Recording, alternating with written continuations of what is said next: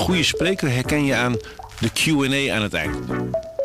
Onze lifehack-expert Martijn Aslander geeft je adviezen waar je echt wat aan hebt. Beluister en bekijk Martijn of een van onze andere experts op businesswise.nl. Businesswise, het nieuwe platform voor iedereen met ambitie.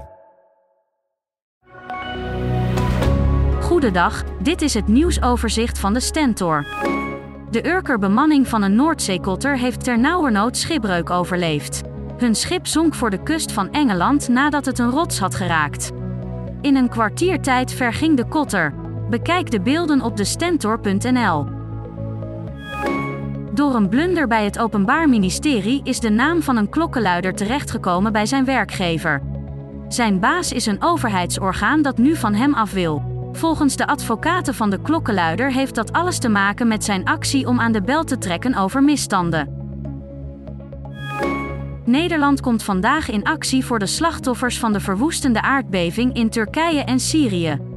Ook in deze regio zamelt jong en oud geld in. Volg de acties vandaag live de hele dag op de stentor.nl.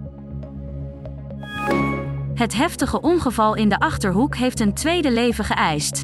Dat maakt de politie bekend.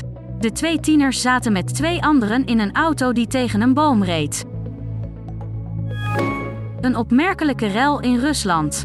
Vladimir Solovyov staat bekend om zijn snoeiharde opmerkingen over jonge Russen die niet naar het front willen in Oekraïne. Nu blijkt dat zijn zoon liever fotomodel is dan soldaat.